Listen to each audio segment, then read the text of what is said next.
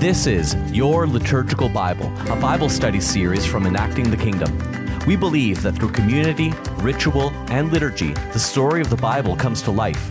Join Father Jeffrey and I as we learn to express the beauty of the biblical story together promised land. Our topic today is the promised land, the land that God promised to give to the people of Israel. Often, Father Jeffrey, when you hear the term promised land in today's society, it's used metaphorically. You might even hear um, in sports, right? Oh, the, they, they, they, I hired a new coach and he led them to the promised land, right? Whatever that might be, a championship or some sort of big victory. Um, or you might even hear some people use it almost as a joke, like I moved from here to here, I moved to the promised land, or things like that. Um, but in the story of the scriptures, the promised land was a real thing, isn't it? This this actual land where the actual people of Israel would actually live and rule and have God Himself dwell with them in that land. The land is really important, and I think you know in our the way the way that I grew up in in Canada in the 21st century, land was not as important in my psyche as it might have been for many different nations throughout history. Land is where your family comes from. It's where you're you're tied to the land. Um, so a lot of that imagery of land, that promised land or the, the land of our ancestors, a lot of that imagery in the scriptures actually I find a little hard to pick out. It's a little invisible because my eyes aren't actually attuned to that imagery because I don't necessarily have that life experience. I hope that makes sense, Father Jeffrey. I'm not sure if you've had an experience like that when it comes to this topic of land. Yeah, that's a really interesting um, observation. I think you're quite right. I mean, Canada is a huge land, right? And although you know, there has been competition over bits of it and scarcity is a function anywhere where you have land. I mean, it seems like with the kind of settling of Canada, there was an endless amount of land. And so you're quite right. In, in compared to say the ancient Near East or European history, things like that, uh, it, land didn't seem to be as much of an issue. But how have the, has that turned around just in the last few years, right? With the kind of uh, awareness and sensitivity to indigenous concerns, right? That that maybe this vast space that we happily settled and, and, and just kind of moved across, maybe it had other characteristics to it as well, right? And so, I mean, today you can scarcely go to a civic meeting or, you know, event where there isn't a land acknowledgement, right? And some sort of recognition that even the land that seemed free and open was maybe possibly stolen from somebody else. And maybe also, and this is maybe the more telling thing, uh, there was a different kind of relationship with the land, right? That, um, and maybe that will help us to understand a little bit more what's going on with land in the scriptures, land mm-hmm. in the mm-hmm. story of Israel, and so forth. That uh, it does play this this kind of wider role in the story of human beings, right? And, and, and God's purpose for creation and, and, so forth. And maybe the indigenous sensitivities that we've become a little bit more aware of, at least we're trying to over the last few years, will kind of inform a little bit our understanding of land uh, in the scriptures, that it is ultimately it has everything to do with what God intends for his creation and for his dwelling, you know, with us. And so everything from creation care, concern for the land, the idea that the land pre-exists us and will be there long after us. And maybe our idea of exploiting it or owning it is maybe a little bit backwards and we need to mm-hmm. kind of recover a little bit more of this wider sense of promised land indeed when reflecting on this topic of the land the promised land in the scriptures the way it's talked about in the scriptures i was thinking about the fact that like how how would i quickly summarize the story of land throughout the scriptures and then i thought oh it doesn't quite end at the end of the scriptures. Like to this day, the land of Israel is a hot political topic, right? Sure. It's it's yeah. uh, the political ramifications of the way that the land is told in the scriptural story are immense like lives are being lost. Like it's a, there's war there's tension. To, to literally to this day in that land. So i think it's really important to try and get that story right. So no pressure father jeffrey but you're gonna have to mm-hmm. solve all of these middle eastern conflicts here with a proper right. understanding of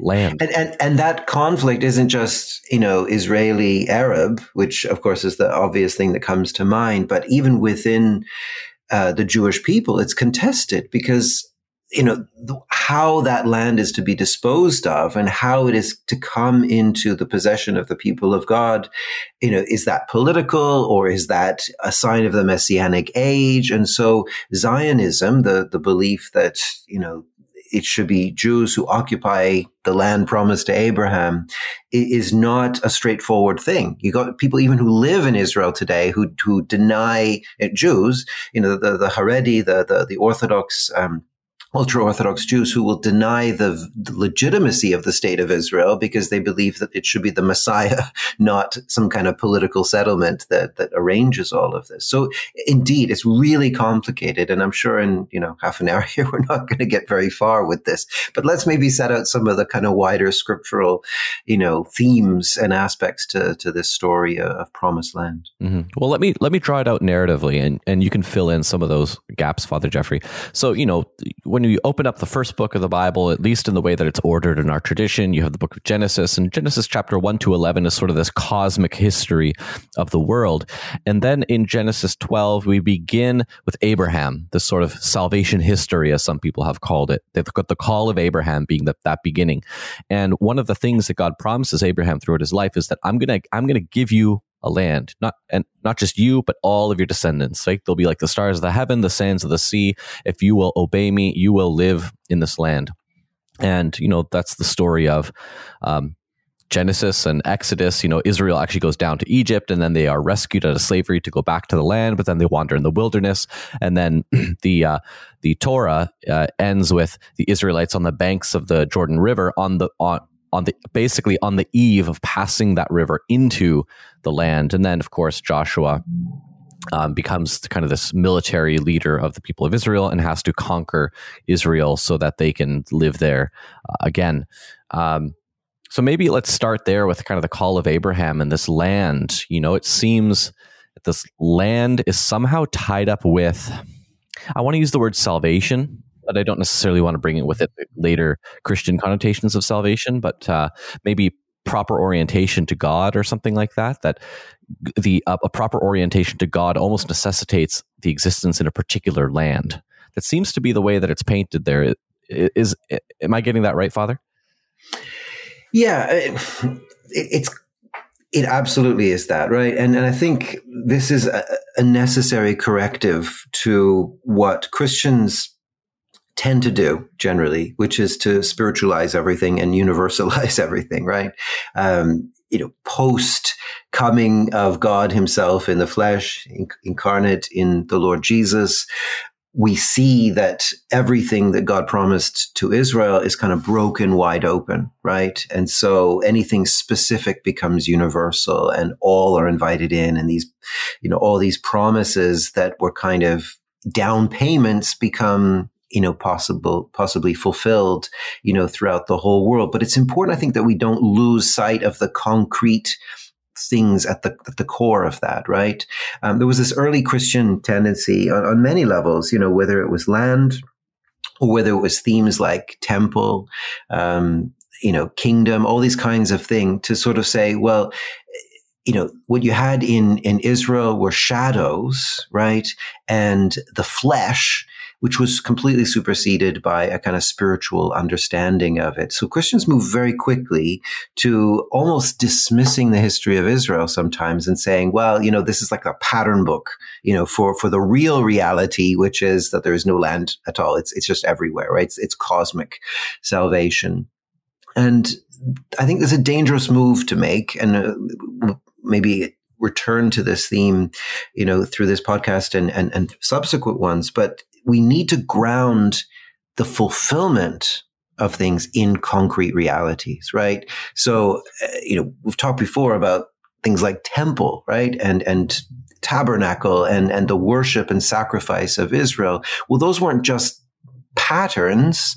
They weren't just simply, you know, the themes that the Israelites misunderstood somehow and, and, and are fulfilled in Jesus, and then Christians through their universalism and spiritual interpretation of things get right. And, and I say this very specifically because that's the kind of thing some of the Christians were saying in the second and third centuries that the Jews had got this all wrong in the first place. They were never actually supposed to sacrifice. There never was actually supposed to be a temple. It was all to be understood spiritually. But others came along, and, and famously, St. Augustine um, makes this point abundantly clear that for Christ to have fulfilled these things, they had to have been real in the first place. And there's this continuity of the covenants um, that they're saying the same thing.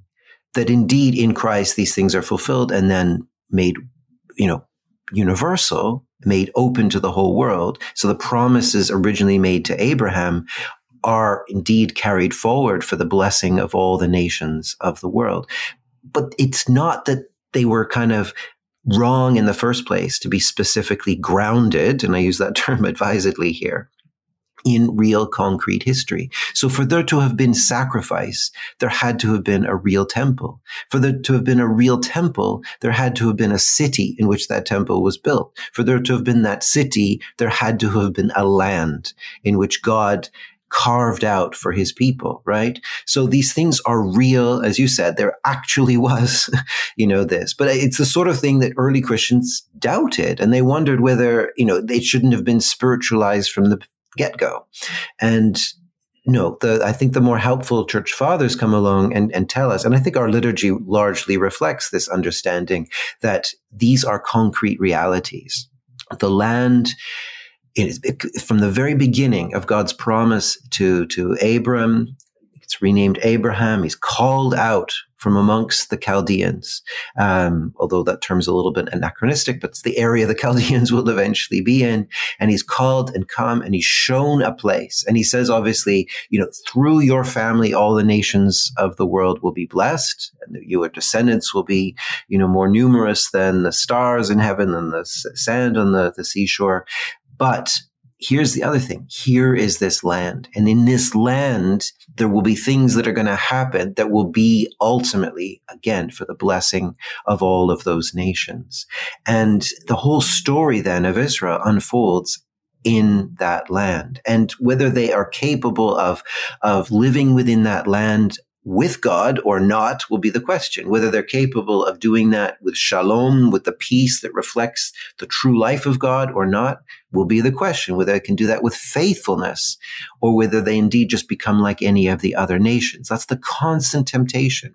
They, those who are called out to be the light of God to all the nations are always tempted to go back, right? And to, to be just like all the others. And so, you know, the, the, the dominant theme is, will they stay in the land? Will they possess that land? Will they, will they reflect God's glory from the midst of that land through temple and sacrifice and and the worship of the one true God or will indeed that land just simply become like any other land and of course exile, you know, from that land becomes a big theme. And the return, you know, to that land, the, the kind of, you know, ending theme really uh, uh, of the of the Hebrew scriptures.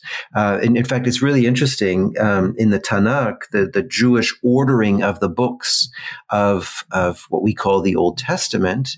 Um, it's called Tanakh in in Judaism because, of course, it's the the Torah, um, the Nevi'im, and the Ketuvim. So the the law, the prophets, and the writings. But the very last book of the uh, ordering in the Tanakh is Chronicles. So you get Second Chronicles, which ends with this statement of you know it's, it's, the deliverance of of some of the Judahites from Babylon during that exile when that land had been taken away from them, right? And and and Cyrus was depicted in in Isaiah as, as a Messiah figure, right? Um, and uh, so thus says the king of uh, Cyrus of Persia, it says at the very end of Chronicles, to the, the Lord, the God of heaven has given me all the kingdoms of the earth and has charged me to build him a house at Jerusalem, which is in Judah. Let any of those among you who are his people, may the Lord their God be with them, go up, return. This theme of return to the land becomes the dominant theme at the end of the whole of the Jewish scriptures, right? And so it's interesting that, you know, that ultimately will be the determining thing in the mind of, of any Jew as to whether the land is possessed, whether God is there, whether we are there with God. And so uh, by contradistinction, of course, in in the you know in the ordering of the you could call it the first canon, the Hebrew canon of scriptures that, that Christians have. It ends with Malachi, which of course ends with the, the, expectation of the day of the Lord and the coming of Elijah before, you know, God himself comes. So there's two different ideas ultimately about what salvation is all about. For the, for the Jews, it's return to the land, having been in exile, and that will fulfill God's promises. Whereas for, for Christians, it's, it's this expectation of kind of the, the full day of the Lord and, you know, the coming of Elijah as the precursor to the Messiah himself, to God himself coming and, and and ultimately fulfilling, you know, those promises. So two aspects of fulfillment, two aspects of, uh, of, of answering what God originally promises Abraham. But the, the Jewish understanding really rests with this possession of the land. And as I say, for, as, from a Christian point of view, we too often gloss over that. We pass over that and think, oh, that's just maybe a stepping stone or even just a shadow, a misunderstood um, kind of concrete uh, manifestation of what ultimately God intends to do, which is to go- dwell with his people everywhere, which is true. But let's not forget that in order for that fulfillment to take place, you need the land. You need what happens in the land. You need God's life reflected in faithful people, offering Him uh, the, the, the kind of response to His covenant love, in order that that can then be shared, you know, with all of the nations. So there's there's a kind of royal path here to be trod, right, between an extreme thing that says it's all about the land and only that land and nothing else, which I don't think anybody suggests, but you know that that could be you know, a possible uh, exaggeration on one side. But on the other hand, that says the land isn't important. It was always just about the cosmic reality of salvation, right? Somehow in the, we need to kind of tread that, that middle path of saying, this is the down payment the, the, the, literal parcel of territory, which is the sign that God's promises are going forward for all of creation. The metaphor that comes to mind when it comes to a lot of these aspects of the scriptures before the time of Christ are the metaphor of ingredients, right? Like this idea of the land is an ingredient, but then when Christ comes, that ingredient is added with the other ingredients to, to make a new dish, right? And then the ingredient still exists. It's still in there, but it's part of a larger picture. And so I guess we could talk about what happens when Christ comes onto the scene, right? Jesus of Nazareth comes onto the scene and he inherits this picture of the land.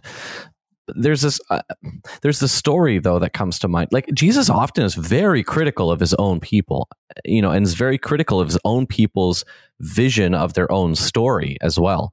And there's one part where he's very frustrated with some of these Jewish towns, right? And he basically curses these Jewish towns.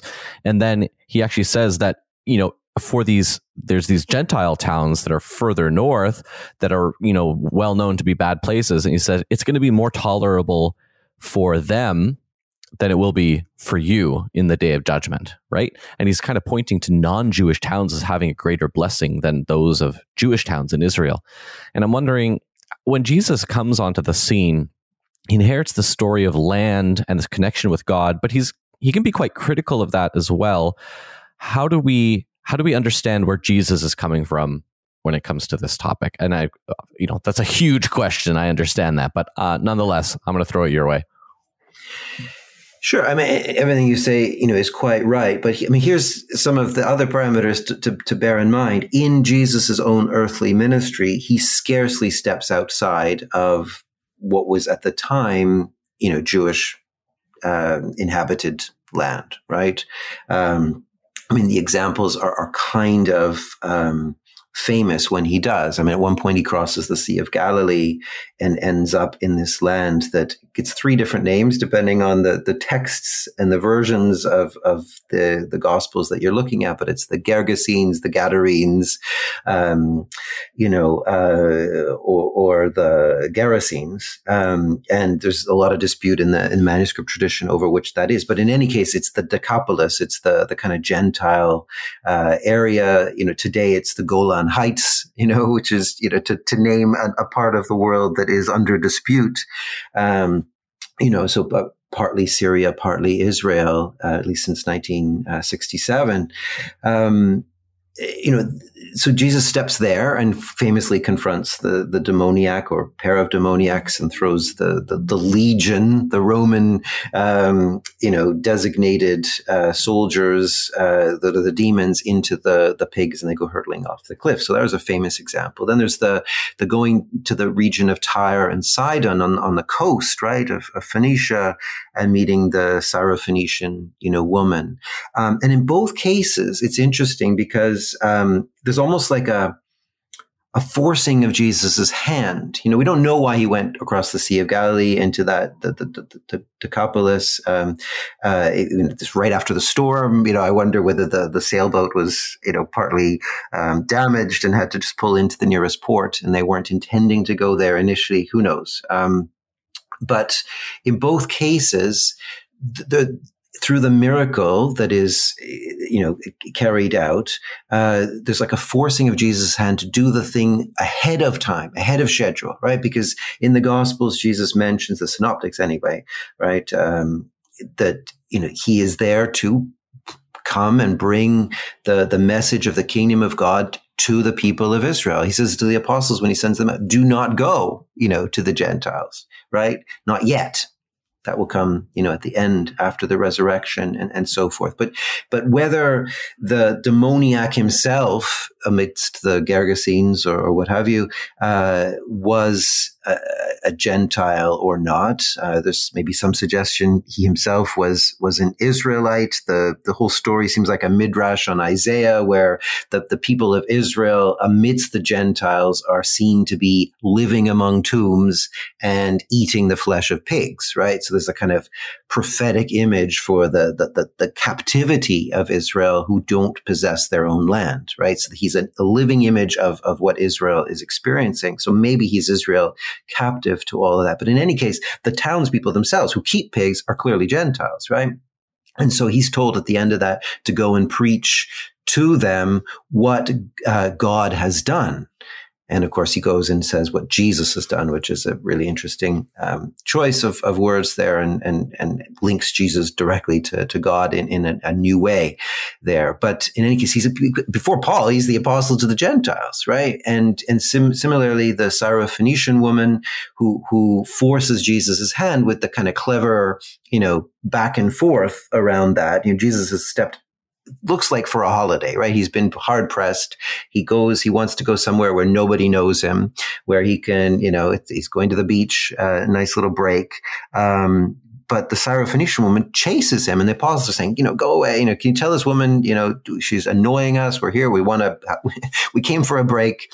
And, and here she is just hassling us, right? And there's this dialogue, you know, where, you know, uh, Jesus says, you know, about feeding, you know, the, the, the dogs, right? Kind of derogatory comment about, um, you know, the Gentiles, people who are not of, of Israel. And, and she fires back that, well, even the dogs will eat the crumbs that fall from, from the table. Um, and, and so he, he, proleptically, you know, ahead of time, ahead of schedule, you know, heals um, her daughter and and acts, you know, amid outside of the, the, the the kind of land of Israel. But apart from that, I mean, Jesus' ministry, whether it's his prophetic ministry, his healing ministry, his, his prophetic acts, his, his miracles, all of these things are taking place within the narrow bands, uh, the boundaries of, of the land that of his people, right? And he makes it very clear until the very end after his resurrection, where he says, you know, starting here, in Jerusalem, right? And then in Samaria and Galilee and to all the ends of the earth. Go now and preach repentance, you know, for, for, for all. But it, the land itself is a, is a kind of base, a foundation for even this you know, this work of salvation for, for the whole world. And so again, I think it's important for us not to lose sight of, of that. And you get these kind of just breaking in uh, uh, of the the universal message of this idea that now what was promised to Abraham that this is for the, all the nations that this is going to take place, but not a lot of it. You know, there's the exceptions that prove the rule. You know, within Jesus's own you know lifetime, uh, uh in his earthly ministry, but in any case, it's happening, right? This is where it's beginning to go out from that. But it proves the point that the land itself, you know, that, that Jesus saves the whole world and people from all times and all places by kind of traveling a tiny eh, territory, you know, with a few people. Um, it's it's a, it, it's the particularity, the specificity, the concreteness of that that is so important that we mustn't lose sight of, even after we proclaim Him Lord of heaven and earth, right? All power in heaven and earth has been given to me. He is the one who ultimately stands and, and challenges, you know, Caesar and all the powers, you know, of this world. And therefore, you know, is the, the, the Lord of all the nations. But it starts here. It starts as the King of Israel, God himself who comes and visits his people and inhabits and, and heals this land. Now, one of the things that also has to be uh, borne in, in, in mind here is that it's not just you know the the demoniac or the Syrophoenician woman that are getting Jesus to act uh, kind of ahead of time. The whole of what is happening around land is happening a little bit ahead of time in the sense that you know Jewish expectation was that they indeed on in the messianic age would come to possess all of the land promised to Abraham, which is actually kind of a vast territory. It goes from the Euphrates all the way to Egypt. You know, it's it's much bigger than than the the the kind of um, the borders of Israel that we think of. Um, but in any case, that would be the sign of the messianic age. Well, of course, in the coming of Jesus Christ in the incarnation, in his death and resurrection, we're seeing like the first stage of the messianic age. And it's only for those who have eyes of faith who can perceive that there is still the fulfillment to come. So like we get this overlap of the ages. We've talked about this many times. And that was the unexpected, you know, thing. And so in some ways, the demoniac, eh, you know, in, in amongst the Gerasenes or the Syrophoenician woman, you know, pr- the kind of forcing of this kind of ahead of time scheduling of everything is a, it's a kind of symbol of what's happening overall in the gospels and with the coming of of the Lord Jesus that with his one resurrection there is the first fruits of the resurrection of all. And there is now a lord of heaven and earth and a possession of the land that is visible only for those who have the eyes of faith, those who have been born into the life of the age to come. Uh, because, of course, none of the things that were expected of the messianic age have fully taken place, right? where, where is that land of of God dwelling with his people in peace, where all the powers of the world have been overturned, where there is shalom, where there is justice, where every tear has been wiped away, and so forth. It's still the, the future expectation in its fulfillment, right? So I think that's the, the other feature here, right? And so we, uh, we agree with the Jews who say, hang on a minute, this can't be the fullness of the messianic age. Like, you know, what about plagues? What about poverty? What about warfare?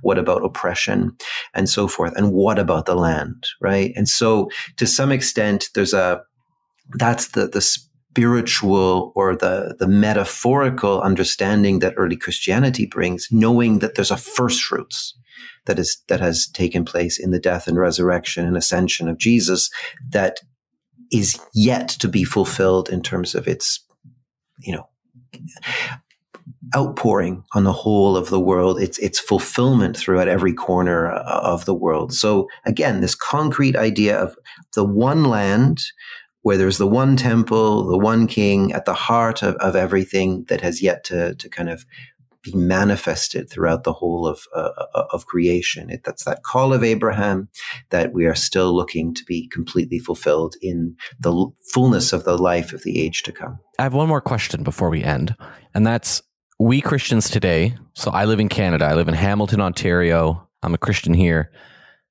Am I in the promised land?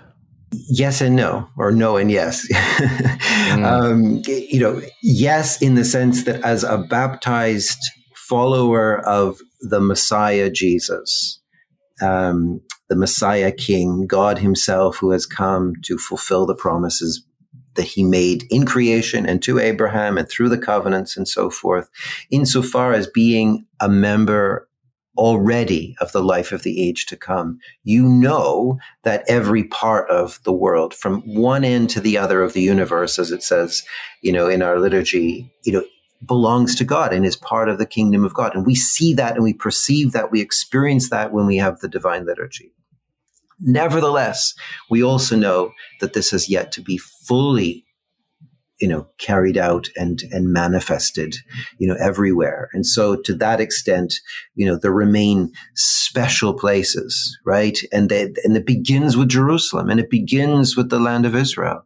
And it's also you know every other place that we kind of carve out as a down payment or first fruits of that fulfillment right so that's why we we repair now to temples where the divine liturgy is celebrated, not because that's a holy huddle and we circle the wagons and, and that's where God only is. No, but because that's the where it starts and where from there it pours out into all the world. And eventually those special places will be done away with. Right. So in the same way that, that the land of Israel will become everything and therefore not a specific place, Jerusalem, Zion, so too are churches, right? The liturgy of the church is the temporary thing. The liturgy of the whole world, the whole cosmos is the permanent reality. And we're rehearsing, we're practicing in these places, right? And so in some ways, our understanding of land and promised land is tied up with our understanding of what a church building is, what a temple is, where the liturgy is celebrated, because that too is you know it's it's contingent and temporary and and only until all things are fulfilled. Thanks for listening I'm Father Yuri Gladio, an Orthodox Christian priest with a lifelong desire to keep learning, and I'm joined on this show by my teacher and friend, Father Geoffrey Ready. Father Geoffrey is the director of the Orthodox School of Theology at the University of Toronto and holds a doctorate in liturgical theology. Come connect with us on Patreon with any thoughts and follow ups about this episode. We look forward to seeing you next time.